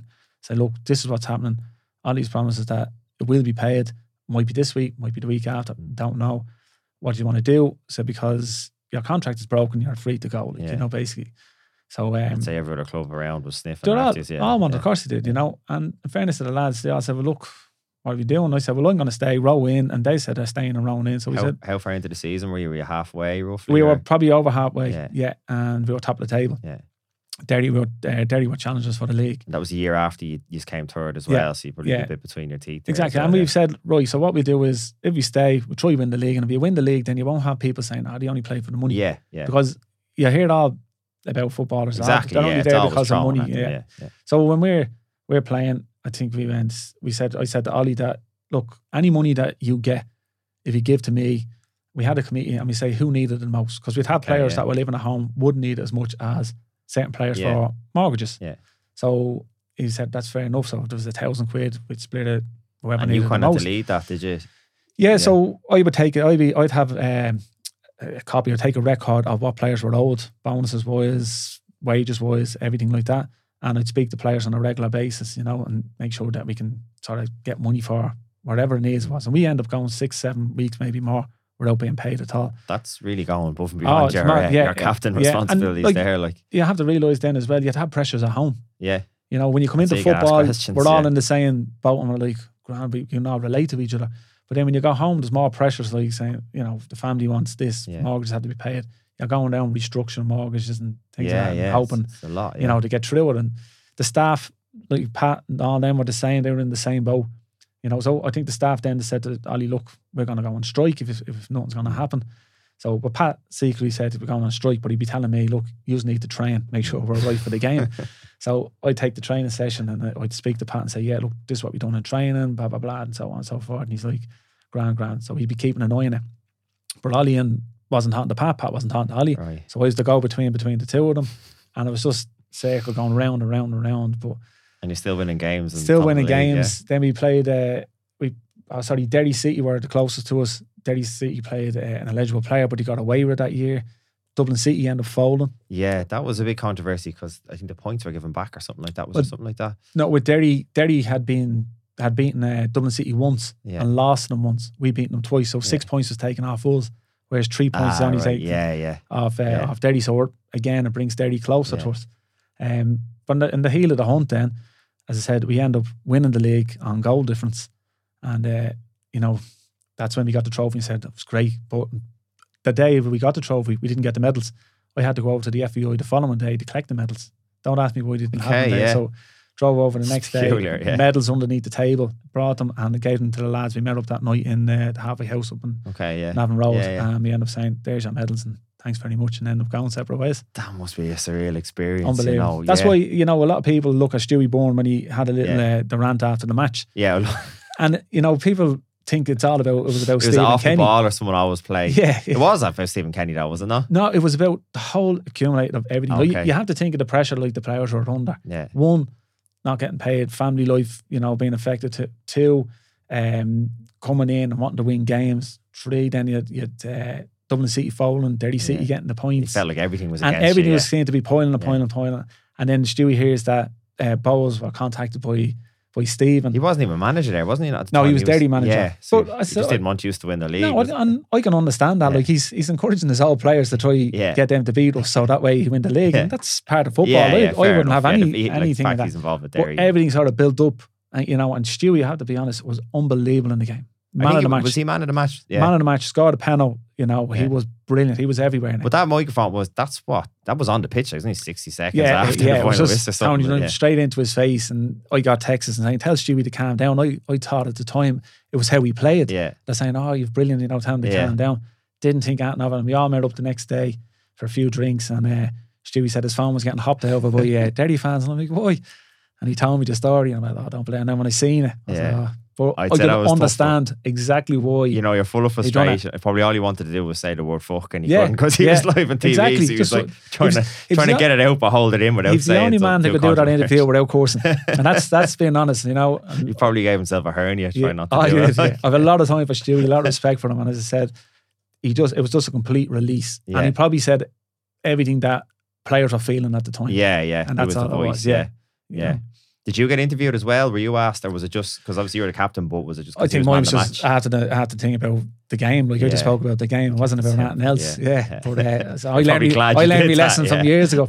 I ended uh, I got a player of the year back in 2002, players player of the Yeah, year. yeah. And I was playing left full that year. And I was a right full, so I wasn't expecting to get Okay, anything. Yeah. So uh, That was the whole like um the the, the players player of the year, all the players, all the players voted for players it. voted for you, yeah. And I'm sitting there and I was, I was well on at this stage. Yeah. And the comedian at the time was uh, Brendan O'Carroll. And he's up effing and blinding out of him doing the speech. And next minute they called out my name for winning. Yeah. And I went up with gag and I started talking and effing and blinding out me. and the next day, sorry, Ollie Byrne contacts me and says, uh, what speech were you giving? Like, I said, Ollie, I was gargled. I, sorry. Take your time. Robert. Yeah, I said, I was Do you gargled. want to get some water? No, no, Grant. I said, uh, I said I was gargled. I said I didn't think I was getting it, and they hand me the trophy, and I said I just had him playing in my mind, Brendan O'Carroll, and I'm spewing out things. And I said after that, then I said, right, make sure I don't drink going to awards, and if you're doing any of those interviews, just make sure you Right. keep it on the low. You weren't offered a part of Mrs. Brown's boy. no, no, not then. It well before all that. um, but yeah, I so don't think he'd be doing those awards anymore. He's a multi-millionaire. no, he didn't stage, need to be isn't doing. Yeah, exactly. He was only up and coming at Yeah, the time. But yeah. um, but no, that's that's to say that's why Stewie's frustration just boiled over. Yeah, that's good. But I think people, real football fans, love that to see a bit of course, passion. yeah. Like you don't really get that anymore. You know, everyone's they're all media trained and they have to be fair enough. But Yeah. I think it's great when you see a bit of raw passion like that. No, it's, but even the managers back then, you think Pat Dolan, Roddy Collins, Dermot Keely, always had Big rows in the paper, you know, where it was great because of a lot of passion then yeah, in the game. And as I said, even one time, I remember Roddy said something about about Shels, and I'm talking to Roddy like me and you talking now, mm. and, and Terry Everson was there. Next minute, Ollie come up, pulled me out of the way, and started throwing digs at Roddy. Like, you know, what's this? is the chairman of Shels having a go. yeah. Was he the Bohs manager at the time? Or? Yeah, yeah. he was Bohs manager, yeah. And just started throwing digs. Like, you know, that was Ollie though. Yeah. Ollie was very passionate man. Yeah. Like, you know, didn't want anyone saying nothing about his club. Yeah, yeah, yeah. He was well. In fairness, like he seemed a really eccentric character, and like I said, the stuff he's did over the years, like it's. I think someone should do some sort of a film or a Oh, documentary I on bet- it. yeah. We always used to say to me, should have wrote a book like Yeah. some of the stuff he done. the like, you know. of it. I don't think he. I don't think if he had to say half of the things he, he was up to. But uh, now, real character, Ollie, like you know. There was one story, maybe we can be clarity on. There was a story of there was some link with like Saddam Hussein's solicitor oh, that or was something yeah. like that, that. was. I was. Uh, Can you give me a bit of context? I was there at that yeah? time. Yeah, it was. I come into Tolka Park and this gorgeous helicopter lands in the middle of Tolka Park on the pitch, like on yeah. the pitch. And uh, I went down to meet Ollie and I'm in there and Saddam Hussein, solicitors in there talking to Ollie and Ollie's like, oh, Ron, this is Stefano whatever his name is, you know. And I'm Where, where is he from? Is he Italian or I think so, yeah. Okay. Yeah, I think he was guessing 'cause based the in England, fine. you know, and but I'm like, Ali goes, This is such I said, Ali, I know who he is. I said, I've seen him representing Saddam Hussein only a while ago on the telly, like but what's he doing in Tolka Park? and yeah. he was there to try buy the club, like okay, yeah. you know, and these were the characters that were coming in and out of the club all the time. Like it was, you'd have politicians, you'd have uh, the likes of the lawyer, solicitor. Yeah. It was just everyone from every walk of life was Yeah. walking in and out. They of the club. probably just, I'd imagine part of it was the Tolka Park property. I would say so, yeah. That was a I would big say appetite so, yeah, for it yeah. as well. Like, Yeah. yeah. But Ollie was he, he knew everyone. Yeah. And then we trained over in That's really, over in United's ground in Carrington one year, like and uh, United were playing Porto yeah. in the Champions League quarterfinals. That when Keane kicked Vítor Baía? Was That's that when year? um, Mourinho ran Down down, the the line, yeah. and slid. And we were training over there, and it was 30 of us obviously training. And that day, we rang Ollie, or Nutsy rang Ollie, said, Look, any chance of getting tickets for tonight's Mm. game? The that'd be sold out. And we said, ah, I've just thought of a chance there now. Ollie rings around, rings us back and said, Right, when you're walking down the thing, Stephen the Greek will meet and he'll uh, look after you. Some fella, we walked down to the match, some fella, there you go, there's 30 tickets for the Champions League yeah. quarterfinal. Class, yeah. That's the day of the of the game. Yeah. He managed to get 30 tickets for us. Yeah. That's That was Ollie. cool. That's a serious Yeah. pull now, to be fair. But it yeah. was. So he had over, had United, the first team over, like Roy Keane's first game back after Saipan in Ireland was against Shels. Was it? Yeah, yeah. I Yeah. don't know if it was that. I remember going to see Celtic. You used to play Celtic Celtic. was I think over. you were playing. Harchester United, the dream I remember team. I was at that game. yeah, as well. that was yeah, packed. That remember was sold out yeah, every yeah. week. I remember your man. There was a star player. Was it Fletcher? Fletcher I couldn't don't, I kick don't a even ball. play. He just did a warm up and waved to all the fans. Couldn't- He was couldn't obviously kick a ball. shocking. Yeah. Never played in his life. so And they the- couldn't give it away with bringing him on, so he just stayed on But the the bench. second time they come over, uh, he was he learned how to play football. Yeah, And what he did, he said he wanted to do it for a European game. So we done the match where it's a stop start, and uh, they said to us, right, one of you have to miss the penalty. And we're like, well, you're not missing the penalty, you know.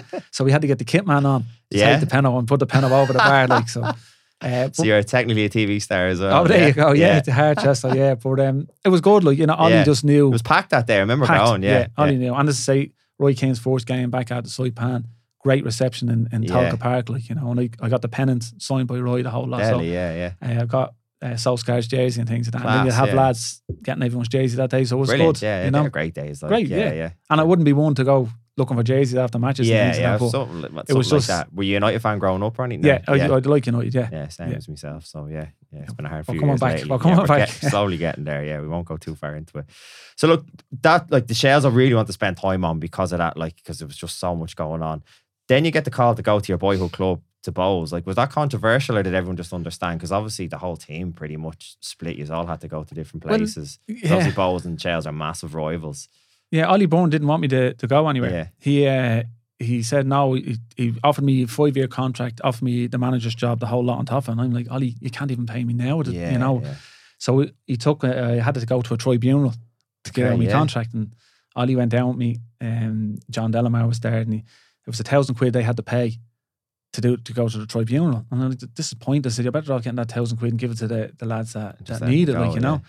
Um, and he turned around, no, no, we're doing this. So we went to anyway. I got told, yeah, I'm out of my contract because they hadn't paid in six, seven weeks longer. So after Ollie Were you upset about that? Like, because obviously you'd put a lot in there and you'd No, be looking I- after the players. I you wasn't feel you were no, owed to maybe just, no, I wasn't upset because to me it was like he wanted me there. yeah, okay, yeah. Do you know what yeah. I mean? And I was like, well, I would like I wouldn't have probably left Shels if Shels were continuing on you, and yeah, things like yeah. that. And he was like, uh, after he goes, come on, we go for lunch. So he brought me out for lunch. After a tribunal. After tribunal, he brought me for lunch and he goes, right, look, what I'm going to do is I'm going to sell you to QPR. And I was like, "J- Ollie, you can't Yeah. sell me to QPR. I said, look, I'm at to sign the pre-contract with, with Bohs. No, I don't want you to go to Bohs. I said, no. I said, look, I'm happy to go to Bohs. Like, you know, I've had other offers from other clubs. You're in your But- late twenties here, yeah? Or were you I was yeah, 30? late twenty, yeah. And I said, um, I said, no, look, you know, their club, down the road, me, support them. As a young fella, I said, uh, I'm gonna go there. Like it's it's easier for me. And I was asked to, to go to Derry and a few other clubs. You know, you know, temptation to go and give England a try. No, No, d- Keely said to me years ago. He said, "Look, do you want to go to? Do you want to go up to England?" I said, "No, I'm I'm happy here." And I did uh, sign a pre-contract in Holland years before that, and I didn't yeah. want to go then either. Like so, I said, "No, look, I'm quite happy. I was earning a good living, you know, family all around, coming down to the matches. I enjoyed it, um, so I was always happy like to yeah, to play here, and like that. Then Ali after that, as I said, I went to I went to to Bohs and Jerry Cuff and Jerry Conmy signed me at uh, signed me at Bohs. yeah. And then, like again, that was what six years of Bohs, is that right? Yeah, in around Yeah. probably and again, longer, yeah. more two more league titles there, League Cup. And uh, the one thing I was keen to talk to you about with Bohs was, yeah, he's also won the Setanta Cup. Yeah. What was that like as an experience? Because obviously it's not on anymore. Like, I can imagine there were some tasty games there, especially going up playing Yeah, like yeah, Linfield or Glentoran away and stuff. Like, how did you find that experience? Oh, do you, it, you know what? It's a real, uh, how would you say? It's a challenge knowing that you're playing the best teams in Northern Ireland, Yeah. and you always want to represent your league in the best way and say, well, look, we're the heady hills and thing.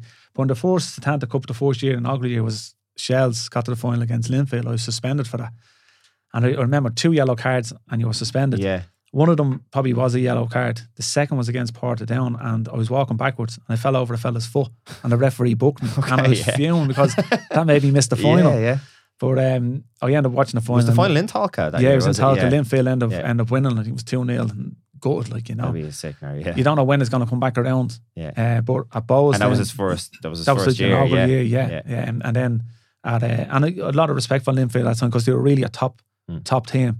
But I thought, you know, we could have gone out and, and won that game. And in fairness, they came to Tolka and got a good win. like, Intimidating environment They got to. Yeah, like, to and go in fairness, as I said, they were and win, probably one yeah. of the top teams in the in the country as well at that time. And uh, Jeffrey's manager and things, you know, the really good manager, good squad, everything there.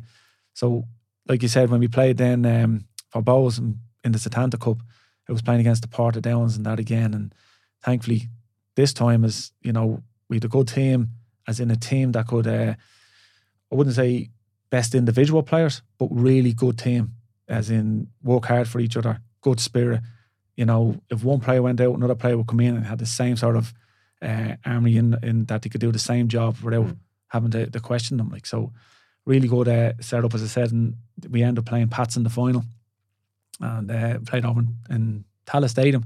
Actually, the first trophy won in Tallaght was by a Bohs team. There so you go. Yeah, yeah. yeah, You have to remind him about yeah, that. yeah. yeah. But uh, as I said, Pats again a good team, and Brando Murphy scoring against his old club. Like Yeah. you know, uh, it was a good win for us. Like With um, we're looking back because like um, you had five league titles at Shelbourne, two at Bohs. Is that the most in the league? Has anyone matched that? no, was, uh, Sean Gannon I think has overtook that. Has he? Yeah. Yeah, Um, but like that, you know, you, So you but back, you had the record there until a joint record where Yeah. uh, yeah. Um, but like that, yeah, you're looking and saying the the ones that you look back on is the ones that got away. The last game of the season, I think I've lost three in the last game of the season. Right. You know, Yeah. one of them there was an argument between players at the at the club, end up sort of disrupting the club. We were 13 points clear with nine games to go. This and we ended up losing. Yeah, Shels. Yeah. You know, and then at Bohs we lost it on goal difference uh, against Rovers and so on. So they're the ones that you look back and say, "What if?" But Is of the seven was the one that meant the most to you? That fair? I suppose you know what I look back on the on the foursome, um, the first double I done at, Sh- at Shels. Yeah. It was sort of I don't mean to say easy, but it was we won the league easily. Yeah. We won it by thirteen points, and we first double at Bohs, we won the, the league easily. I think the Bohs one really means a lot because of the fact that we lost our second game to Pats, and everyone wrote us off for the league, Right. Yeah. and then we went didn't get beaten to the second last game of the season. And would you have gone to Dalymount as a kid? Like, would you have gone to Yeah, the games? yeah. I used to go down and, it? Yeah. and watch Bohs, and uh, back then I don't know if anyone knows, you know, Dalymount, but there used to be the pitch would be up around eye level, so there was a big drop, and if you're standing there, you'd be looking at that just that Right, boost, you know, yeah. especially as a young lad. But uh, thankfully, it's a lot different now. yeah, yeah, But not the best vantage no, point. right, no. yeah. And I went and watched France against Ireland there, and Platini was playing. It's probably the worst game of ever. Nil all board and draw. Yeah, yeah. The place was packed in Yeah. the rafters. But as I said, uh, when I played, in- I loved Talca Park and I loved uh, Dalymount Park playing Yeah. them. And I Turner's Cross was another one. That, Everyone says that- Turner's Cross. yeah, it's just yeah. again, I like the the pitches where the stand is sort of close and on Yeah. top, and you know, intimidating. Inchicore be like that as yeah, well. Like, and yeah. it's No, always. Turner's Cross is always Yeah. the one that comes up. Yeah, yeah, it is. Yeah, no, that's again, I've never been to a game down there. I mean, no, it's have to put good. I like list Daily some Mount because it was a massive pitch, probably the biggest pitch in, in the country at the time, and being young and you know having the legs to run, that was Yeah. that was easier for me to, to play on. like obviously just just to kind of to summarize on the, the football career like you're finished in there like you, you finished up with balls. obviously you went into management we might talk about that in a couple of minutes time but like looking back on it there it's definitely like it's definitely not we so- spoke there it's not really the conventional route into senior football that you did like you literally pretty much came off the streets into Mm. pro football and again going down to Kilkenny as a 16 year old on a bus to get going but then you look back over what you did at Shels, like been handing the captaincy at such a young age, and the role you played as captain, we're talking about there, like way be above and beyond what a standard club captain would have to do. Like, what do you think was the kind of pillar behind all of this? Like, what, like, did you have a particular mindset you think that molded you? Is it Yeah, I think so. because it's not what you did isn't not many people can do, and I mean it in a re- really good way. So there's obviously some foundation that you Well, have I- to your core that allowed you know, you to get through all this. I you think know? the I think the fact is like when I won the first trophy at, at Home Farm, the Shield, and I remember that year Home Farm and Peter Eccles signed and John Cody. John Cody had say four league medals, doubles and things like that. Peter Eccles, a lot of league medals, cap for Ireland. I went to Shels then, and you had uh, Mick Neville, six league titles. And for some reason, I'm like, I want what they want, what they have. I want to get there, you know. And how do I do that? Yeah. The only way you can do it is by hard work, you know, and making sure that the the players around you all row into the same thing. So even at Shels, when new players come in, they had there was a standard set, and the group of players that were there never let the new players come in and drop that mm. standard. It was like this is it. And I remember even even at Bohs when we got that standard, that we signed three or four players from Derry and Sligo and so on, and they couldn't believe the training sessions were so high standard that you know they, they had to get up to that level. Yeah. And I think I injured two or three of them in the first couple of games or a couple of uh, training sessions. And Nutsy brought me in and said, uh, "Look, you need to calm down." Don't know. he's, uh," And I was like, "Right, grand, I'll, I'll drop my standards a bit." And then during the year, then all of a sudden I got dropped. I wasn't getting in, and I was fuming. And, and I met Pat, and Pat was talking to me. He goes, "You're not hard at in training." I'm like, What "Is you this want fella for real?" I said, "Had to telling me to drop." So again, in my head, I'm like, "Oh, that's it. I need to Yeah. prove a point here." Like, and there was one thing when you talk about managers, like Dermot and and Nutsy, I always wanted to to impress or to make sure that we won games. You know, because if we lost two in a row, there was always that. Oh, they're Yeah, this, two they're that. losses away from Yeah, crisis, as they yeah, say. exactly. And there was always a drive to say we're not losing this one. We're making sure. So I suppose I had that in my mindset that, that I always wanted to win. Yeah, and um, did, like playing on the edge like that and having that drive, did it? Were you out to enjoy the game? Like you know, a lot, of players achieve a lot, and they say it was down to the attitude and being on the edge. But when they look back on their career, they kind of go, "I wish I kind of enjoyed it a bit more." Did you have the same? Yeah, thing, it's- or- I, I enjoy it. Like I enjoyed the, the playing it, but it's hard. Like you know, if you lose a game, the next day it's not worth talking. It's no one like I, my family. I make sure don't come near me, like because I'll be like a demon, and that's yeah, and it, it could be a form of I don't know if you want to say depression. Like you'd be sitting there sulking all day, and the only one you can talk to about the game would be the players that played the game. yeah, it's it's a mad mindset, like Yeah. you know. And then you'd wait for the next game, and bang, you'd win, and you'd enjoy the weekend. But then you go out and you could lose a game, and all of a sudden your weekend, your week is just ruined again. It's just there's so many highs and lows. Thankfully, I had more more highs Yeah, than yeah. lows. But it's a horrible feeling when you lose a match. Like if you if you have that mindset of wanting to win constantly. And as you were playing, like, did, did the family go and watch you play? Like, um, did like you- like you mentioned your mom at the at the start there, you were saying she was a big driving force at that young age. Like, would they have gone? Would your kids have gone to games and Yeah, stuff? as- the, the whole lot of them. Yeah, me, uh, my wife Michelle used to come down with the kids and that, you know, Friday or when the kids were younger, her mom would mind them and Yeah. and they'd come down, but she'd come down and we were uh, always at the games. And as I said, you know, even the other players that was and all would all go out after, and we were the sort of younger, younger kids, you know, with, with the senior players and that. But there was always a good relationship there, as in uh, with all the, the squad and our, Yeah. our players and things like that. But yeah, always came down. When I played in uh, Deportivo, my young fella walked out as mascot. He's the one that's in the in the photograph. He's four years of age Deadly, yeah. and I have the photograph signed by every player, every Yeah. Shels player, and I got him to sign as well when he was four. So, yeah, yeah. you know, I have that. in- As I said, it Probably in better handwriting than half the yeah, lads. Yeah, Yeah, everyone else is the squiggles. but you know, when you look back, they're great memories to have. amazing, yeah. Um, what uh, the story I was saying earlier about my mum was that we were playing over in, in Rosenborg, and Ollie Byrne rings me on the, the Wednesday, I think it was, and said, "Look, do your man dad want to go to the match?" And I said, uh, "I'd asked." So I asked my man. She said, "Look, do you want to go to the match?" She said, "Ah, no, I won't go this time. I'll leave it. Your dad's walking, blah blah blah." I said, "Okay." So next when Ollie rings me Thursday, he said, "Is she sure? Like she can go on the flight?" Fix me up next week. Yeah. I said, man, look, you want to go? No, no, definitely not. Now, our flight was at Friday morning It was a charter plane, was it? charter plane Friday morning about six o'clock or whatever it is. And uh, I said, This is Thursday night, 10 o'clock. I said, Are you sure you don't want to go? I said, 100%, I'm not going. No, it's grand. grand. So I got to the airport and sitting there, and Tony McCarthy goes, ah, I seen your ma down there. And I goes, No, no, my ma's not going. Like, he said, I could have sworn it was her. I said, No. So all the fans were on the on the flight and we got on and I was sitting there. And it's only when I got off in the airport over in over in Rosenborg, I see my ma going with a case. I said, What are you doing? He said, Oh, yeah, I decided to come. I said, Where's my dad? He said, I didn't tell him. He said he was asleep, so I got up. And went in, and she wrote a note on the fridge to say, "Gone to the match. I'll be back in a couple of days." Seen a few days. And yeah. that's that's the way she was. She just went and does the thing, and I'm sitting there. Oh my! God, This is this is what they want. so This- she was in the away end in Rosenborg. yeah, she- she? for all the she, yeah. exactly. And that'd be me mad. Drop of the hat. She'd be always, uh, yeah. Where are you playing this week? Gone. Do you know what I mean? Because she had a that, good. yeah. The, the fans, of the supporters of Shels, she was in there with them, and Yeah. you know they always had a good little club that would go off together. same with Bohs when when I joined Bohs, you know, the likes of Lynn and the people down there would always look after her and she'd have a great great crack there, like you know. Amazing, So yeah.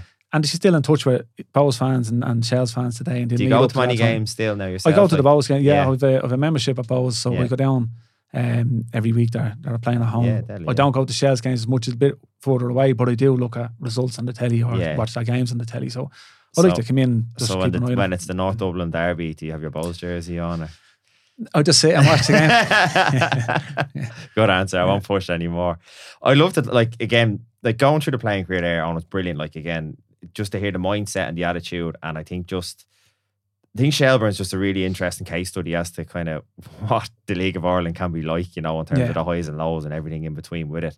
Um, but then like like you, you get the Bohs, and I think it's really cool that you go to another club and you think it's an end of such a successful chapter, but then you go on and you start a whole other chapter of Bohs. Like it's very impressive to go and win another two league titles. And I think like am I right in saying they were the first two league titles of Bohs that had for a They- while, right? yeah, they're the first back to back league titles that he ever had. Ever. Yeah. Right. So that's another huge back-to-back success there. Yeah. yeah. So then the step into management I'd love just to talk about for a couple of minutes on because I'm always fascinated. Like you would have definitely come in, I would I know every there's an, there's always an old school and a new school every few years, it swaps Yeah. over. But when you came in first, you're talking about, about Kilkenny City lads taking fast teeth out before games and putting gum Yeah, shields on. Much different. Uh, when you start then getting involved with management of Bohs, did you start at underage first or, and, and then you it was a little pathway up then? yeah, I started with the reserve team. Yeah. Were you still Um, playing at that stage? I was still playing. Yeah. So I was playing and doing a reserve team. So like that on a, a Friday night, I could be coming back from Derry and then I go up to Finn Harps on a Saturday. You know, it was tough enough. But uh, I hope you were getting paid mileage for well, all no. I wish. Um, but like that, you know, we were bringing younger players through. Pat brought in some young, good, talented Yeah. players, and you know, it's they were talking about bringing in an under 19s league then at the time. okay. So you know, we, we brought in younger players rather than having the same old Did you go around just the local clubs in Dublin? yeah, the likes of Home? Farm, and Yeah. I, I'd go to, and we took most of the players down from Home Farm as, as we went on. But Nutsy had a, had these players in before I, you know, I took over them.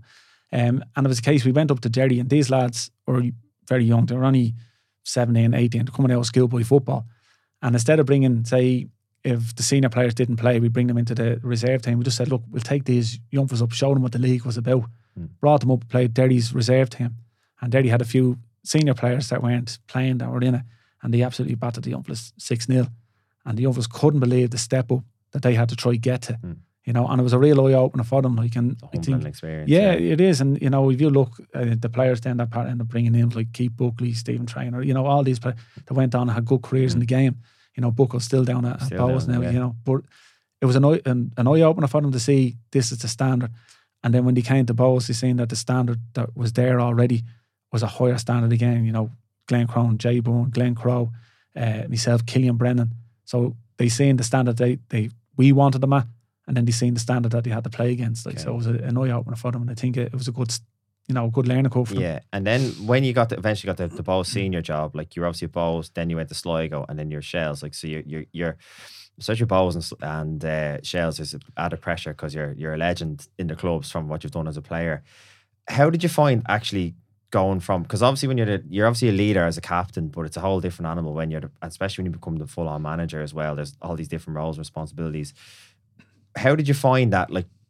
being the manager and looking at players of the kind of newer generation who are maybe a little bit different and not quite as maybe hardened as some of the old school generation. The that was- one wasn't too bad because they were players I was playing with. yeah, So as in my last season at Bohs, I was an amateur, um, because the club were financially difficult. Okay, so yeah. I became an amateur. So when Aaron left, I was asked would I take over, and I said okay, but it's still I should have played on more. yeah.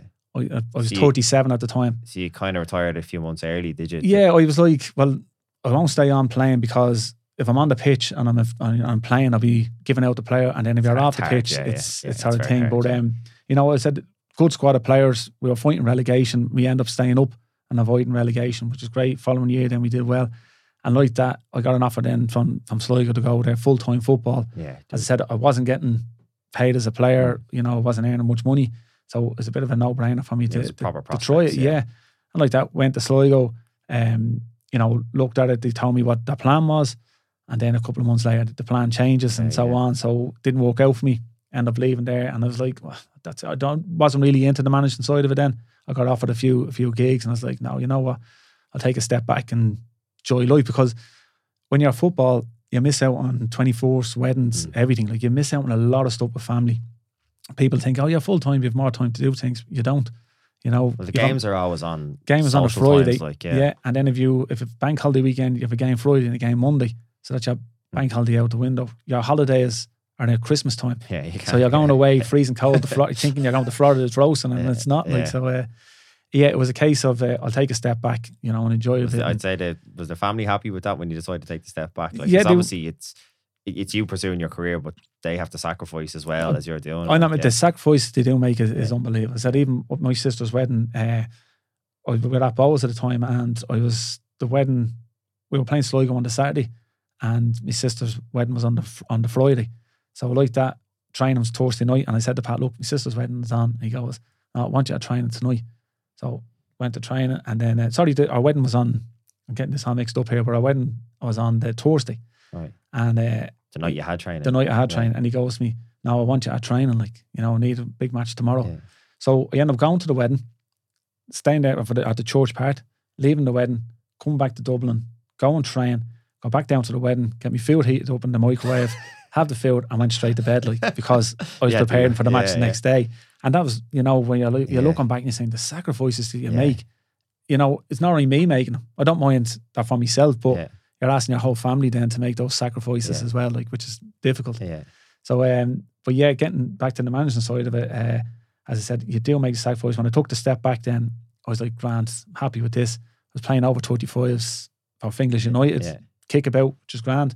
Probably some of the lads you played on the street back in the day, were you? Like But it, yeah, 20 there was, years previous. but the likes of Davy Kane and Paul Kane, these are, these are Right. junior international Yeah. players that were playing for English United. Stephen Geoghegan actually said to me, come up and, we're, we're, having a training session, come up and do it. And I said, oh, all right, I'll go up. And then he, he was says me, playing with them as well, was he? yeah, and he goes to me, oh no, I forgot to tell Just- you, it's a match. Smashed some teams, did he, you? he said it was a match, and I thought it was a training session. Yeah. And he goes, "Here, come on, we're playing a match." And I end up signing for them. But then we end up signing like Glenn Crowe signed was Gary O'Neill signed us, Gary Sliney. We had, you know, between junior internationals Yeah. and senior, you know, League of Ireland players. I take it there might been one or two league medals there, was there? We won, yeah, we constantly won the league. Uh, we actually went unbeaten for the season, and our last game was in the Amateur Cup. And the manager decided to change things around and Yeah. mix it up and play people in different positions. We ended up losing that one game, like for the biggest Right. cup in Europe. Oh, good. But then I went to Sandy Hill, Shangan after that, played that, and we ended up winning the amateur cup and the leagues there Yeah, as well. cool, so we 45s. Yeah. But um, as I said, when I when I stopped sort of managing that, I was asked them, my uncle was the, the chairman of Shell's underage ladies team. He said, Look, will you come up and put a few sessions on? So yeah, went up, threw a few sessions on for them. Actually, one day a week I was doing it and I was enjoying it. And then um, down the line, the manager of the ladies senior team ended up uh, leaving and he said, Look, will you give a dig out just to get someone? Yeah, went in there and they were a good bit off the pace in the league and, you know, still in the League Cup. We ended up winning the League Cup, got to the playoff, a league playoff against Wexford. And unfortunately, one of the girls that day slipped Stephen Gerrard moment and Wexford ended up winning the league on, on that on that playoff game. But again, it was good learning curve me, you know, when you're Yeah. when you're bringing your ideas to the to the, the ladies team and they're, they're rowing in behind it and so on. Did So- it feel different winning, having success as a manager versus a player? Was there any? Yeah, not really. I, I'd rather player wise, you know, manager is great. You see other people Yeah. enjoying the success. You know, it's not about me; it's about them, and you can see the, the smiles on their faces. Whereas me, as a player, I know it was me that was getting that smile, and I'm sure Nutsy and them were just delighted for the likes of me getting it. Then I, um, I got a phone call from Joe Casey asked would I be, uh, take the the or the the Shelbourne manager's role. Uh, Kevin Doherty had, had walked away from me, so I was like, didn't really want to. And I told him, I said, look, I'll do until you get someone in. Went in that day, steadied the ship, and up grand the following year, won the League Cup. Was Oh, that sorry, again? won the Leinster Cup. Was that then part time? Was it Part time, yeah. work with that? yeah, it, it's, It's it was always part time when I was like, there, yeah. And again, you're going back to the thing of training Monday, uh, Tuesday, Thursday, game Friday, weekends. And again, it comes back to your commitments and your, you know, the family life sort of suffers a bit. So like that, we did all right in the season.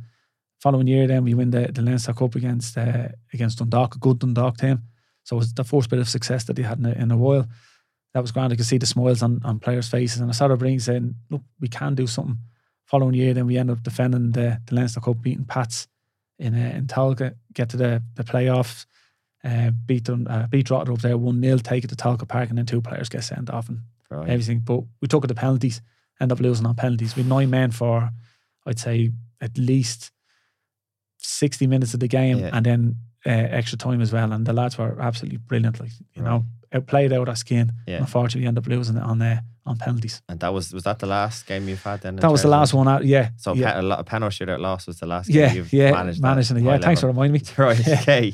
Uh, but that was it, it was it was after that. Then met the the owner, new owner, come in, and he sort of wanted to do things different a different way. He Wanted to you know say what players come in, who didn't come in, and sort of wanted more hands on. Fair enough. Yeah. wasn't wasn't for me, and uh, so sort of went our separate ways, Yeah. and that was that. Like you know, yeah, that was good. Have you? So now that was how many years ago was that?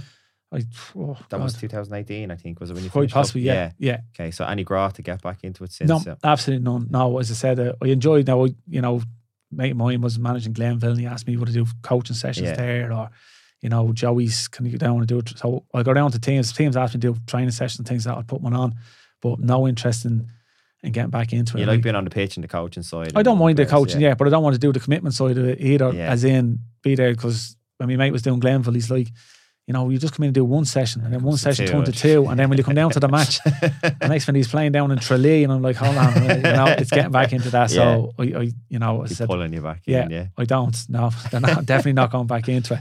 And I uh, said, it, it's family life's much better, like you know, yeah, because yeah, of it. yeah. No, it's, it's a real interesting thing because I think with the family life you talk about, you, you, that's a real point in story there about your, your sister's wedding. But then the upside is like those memories of like your mom being at the way end in Rosenborg or having your kids on the pitch. I'm sure Yeah, like when you're different, like some amazing, Brilliant memories, like you amazing know. memories. So Yeah, there's a lot of sacrifice there, but then also there's a lot of But reward. the sacrifice is worth it. Hmm. Uh, I'll be honest, like when you're playing and that sacrifice is well worth it. Like in, in order to win things, in my opinion, is you have to make those sacrifices What the way. what do you miss most from your playing career? Is it the crack with the lads being in the dressing room, or is it the, the buzz from a game day? I think or- the, the the buzz of the game, like you, you know, what do you, you say the buzz, like lead up to the game. It's it's not it's not a great buzz because Yeah. you're like, right, you have to make sure you know this. But when you play the match and you get into, you forget about everything. Mm. That feeling of playing, like you know, competing against the best outside left in the country, who's going to come out on top? Your team against the, one of the best teams in the country. Yeah. Like there's always that those little battles in the game. Who you know? would have been kind of the toughest opponents you've come across over the years? Is there any stand? I'm sure there's loads. There's there's a few. I, I say. the- Some of them were probably teammates at some stage as yeah, well. well, I mean, Ollie but Cat was good. Ollie Cat was good Yeah. in the sense that you know He's Tipperary man, was he? Yeah. So I, I'd be quick, he'd be quick. Yeah. So I'd catch him, I'd turn around and go down the line with the ball. He'd be running back, you know, and the two out of of us would be like that, you know. Roy O'Donovan uh, played for Cork. Yeah. He was a hardy fella when you played against him. You knew you were in a in a battle. Yeah. The same with uh, um, Killian Brennan's brother, Gavin, six foot four, you know, you're competing with him and he'd be awkward on elbows. Killian, I used to hate Killian when I, when I played against him. yeah. Uh, he'd tell you that. And Killian, the likes of Killian, the likes of James Keddy always played as inside left, which is more difficult for a right You forward. found that tougher, did you? Yeah, because if you go in yeah. there, you're leaving the space Yeah. behind. So I had it, as I said, with Richie Baker, it was perfect. You know, Richie, you just do this and do that. And as experience came, you knew what to do then when you're marking these players. Did you Like, did you like playing with an inside left? So like when you were playing with them, because it gave you more space. to Richie, yeah, Richie knew overlap. Yeah. I'd go down the line and then, you know, Richie would fill in for me. Mm. And we had that good rapport, like, you know, as I said, it was great.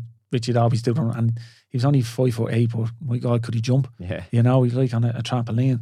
But at Killian, I tell you, I used to loaf the back of Killian's head on throw ins just to let him know that I was there. So all those little things sort of go out the window now. Like you don't see it as yeah, much. yeah. I, even on, say, when fellas are taking throw ins, I'd walk backwards and stand their toes. And the automatic reaction from a player when you stand on his toes is to push you Yeah. forward. So when you do that, throw in comes in, he pushes you forward, referee gives you a free all Yeah. the time. You know, you hit the back of the head with your head. I'm not saying condone it, but Streetwise. it was part of the Yeah. game. Like, you know, you, you learned as you went along Yeah. what to do, how to get away with certain things. Like, And then final question before I let you go, because I'm conscious you've given us great No, no, yeah. entertainment here. Players you've played with, is there Yeah. any that stand out for you? Like I'm definitely that Shelbourne team. There should be a few. yeah, well, I, as I said, Wes Hoolahan is probably yeah, the best player I played with, but Tony Sheridan as well. Like, you Yeah, know, come close. Myself and Deco always had this, not argument, but, you know, a discussion to say who's better, you know, Tony or thing. But Tony, brilliant, absolutely brilliant. Could, like Wezzo could turn a game. Wezzo was blind as a bat though when he played. Um, yeah, he, oh, no, he couldn't see. You had Alan Moore who was colourblind and him who was blind. Like, you know, yeah. uh, I even remember Richie Baker was giving us a lift uh, to the match and Wezzo needed contact lens and Okay, we yeah. stopped in Cabra and he said, look, run in there, there's a chemist. He actually went into the butcher's and the butcher had to tell him it was next door.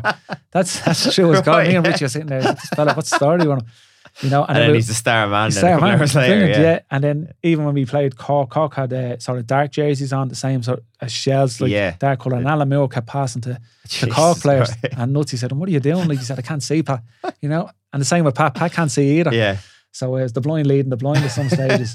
but yeah, you're looking and say, Where's all brilliant? You know, uh, Richie Baker, yeah. uh, Desi Baker, who'd wear one yellow boot, one red boot. You know, mix it up. of at the time, yeah, yeah. At the, you know, unheard, exactly unheard at the time. But you had so many called Stephen Geoghegan, Yeah. quality centre forward, like you know, Jason Byrne, probably the best striker I've ever played with. Do you think? Yeah, Oh, yeah. Because obviously you play with a good Yeah, field. he had so Yeah. much like you know, Crowe was brilliant. Crowe, Crowe could head a ball further than I can kick it. Yeah. That's how good he was, and he was quick, deceivingly quick. I did my personal training certs actually in, in DCU, and he was on the course as well. And I always remember, like, this is about 10 years ago. And there was like a ladder session, like a speed session, and Yeah. the quickness of feet the man Oh, had was you- yeah, everyone used to think that unbelievable. Couldn't Because like he's yeah, big and yeah. stocky, I just remember He being move. blown away. Yeah, he go, could shift. Jesus Christ! Not a bother Yeah. to him. Like Jay Byrne would be probably lazier than than uh, than Glenn, but they both knew where the goals were. Yeah. Like, you know, two out and out strikers that could yeah, score for fun. Even as Shels, when the two of them were there, I remember people saying, oh, they can't play together. I think they scored 40, 50 goals between them that year. Like, you know, it's just frightening. And then like with the bigger games, say with the say the preseason friendlies, or you mentioned your Solskjaer's jersey, or the, the European games, was there anyone that kind of stood out for you? Like obviously there was that Deportivo team or a serious team. Yeah, I, the I think like- they st- they obviously stand out for the Yeah. reasons. But I remember um, we played Lille in Lansdowne. Yeah. And uh, we were 2 0 down at half time. Went into the dressing room and there was more than dressing. Nutsy was suspended. So he was up in the stand. Eamon Collins was manager. Next minute, there was digging matches going on because of what was happening on the pitch. yeah, and so And- he's not allowed to go back into the He's dressing not room. in He the has to stay dressing in the stands. Yeah, So Eamon Collins is ringing him and he's talking to him and he's like, oh, Pat, they're bleeding killing each other. They're all boxing the head off each other. Rows going on, digging matches being thrown. Big uh, Derek McGuinness, who was the bounce or who was the security at the time, six foot seven years Yeah. or whatever. He coming in, he's grabbing players out of the way. this is all your own teammates in the dressing Yeah, room together. just yeah. one of them. We went down to the pitch and we ended up getting back to 2 all. right. And it was that something that we needed Yeah, to do it. Glenn Fitzpatrick, on, score two goals. Like, Yeah. It was that one thing there. And that was what, uh, how would you say, that was what good, our good teams were about. That there was something that we knew was missing on the pitch. But when we got into the dressing room, we didn't need a manager to, to yeah. explain it to us. to It was it out, sorted out yeah. between us. And whether that was a row, a digging match, or wherever it was, it we done whatever it took to go back out there and put it right. Like, and Yeah.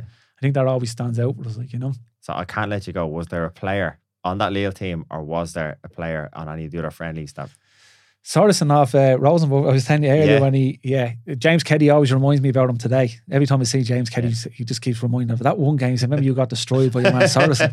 so that one stands out. But he, as I said, even going back to going back further in my career to near the start, I remember as Shels and, and Bohs and sorry, as Shels when we were starting out, you used to get money if you if you were second, third, and first in the league. Yeah. It used to be a bonus. So if you're first, you get so much, second, so much. As the season went on, the same then if you played in a friendly, you were given money. If you were doing this, they were given money. And when I became captain of of Shels, like we sort of I got rid of that because I, to me, you, I found that you were getting paid to play football, and then you were getting paid to still Twice for the same twice job. for the same yeah. job. So we end up taking away all that and say, right, it was all about winning.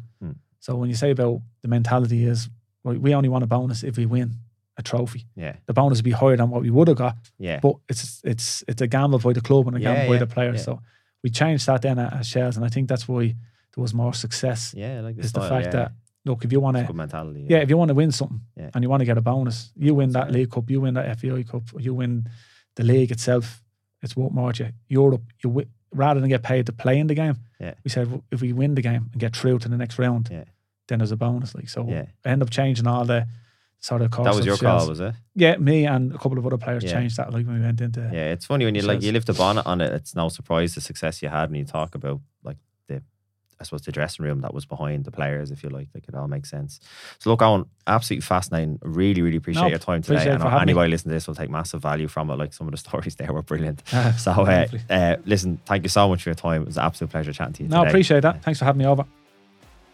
Thanks again for listening to this week's episode of the Bulletproof Dad podcast. If you enjoyed it, make sure you let your friends know. Pop it in the WhatsApp group. If you have social media, I'd really appreciate the share or the mention up there. Let us know how you found the episode, and we can keep this podcast going from strength to strength.